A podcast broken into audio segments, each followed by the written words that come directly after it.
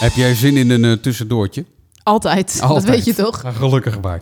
Ik heb hier een eh, tussendoortje van eh, Sanne. Zij heeft namelijk geappt met 06 472 50 448. Ik ben benieuwd of een rechtsbijstandsverzekering ehm, eigenlijk wel nodig is. Ehm, wij betalen daar ongeveer 22 euro voor in de maand. Ja, tot op heden hebben we deze gelukkig nog nooit eh, hoeven te gebruiken. Ehm, misschien beantwoord ik daar wellicht mijn eigen vraag al wel mee. Alleen is dat ook een besparing?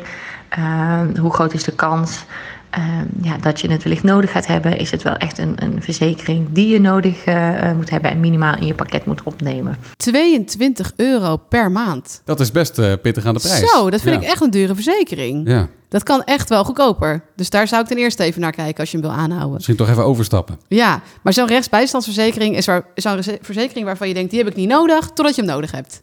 Altijd Ja. een beetje de pest, hè? Wij hebben nu bijvoorbeeld een eh, conflictje rondom eh, nou ja, iets eh, wat speelt in ons leven. En dan zegt iemand, nou dan... Wat zeg je dat geheimzinnig? Ja, goed. Maakt niet uit. Eh, Het is niet zo spannend. het zegt iemand van, ehm, ja, dan schakel je toch even je rechtsbijstand in. En dan zeg ik, ja, die heb ik dus niet. Nee, en nu heeft het ook geen zin meer om hem af te sluiten, want ik heb al een lopend dingetje. Dus dan, dan geldt het daar niet meer Nee, voor. precies. En volgens mij eh, hadden, we hem, eh, hadden we hem vorig jaar nog wel, geloof ik. Ja. Die, eh, die Nou, verzekering. Ik zou hem sowieso afsluiten, bijvoorbeeld wanneer je een huis koopt. Wanneer je, weet je wel, dat soort live events, zoals ze dat dan noemen.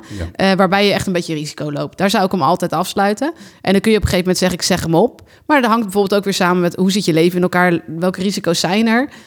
En heb je bijvoorbeeld sommige dingen al in een andere verzekering afgedekt? Bijvoorbeeld eh, rechtsbijstand voor in het verkeer. Die zit vaak dan, kun je die kiezen bij je autoverzekering. Maar toch, ja, ja, Ja. het is een persoonlijke keuze. Ik zou zeker niet zeggen, hij is niet nodig. Eh, het zou heel goed kunnen dat je hem je hele leven niet nodig hebt. En dan denk je misschien, oh, dat was best duur. Ja, precies. Maar als je hem wel een keer nodig hebt, dan levert die... Ik weet- ik weet wat een advocaat kost inmiddels. De goedkoopste ongeveer 130 euro per uur. Dus dan is die 22 euro per maand niet zoveel.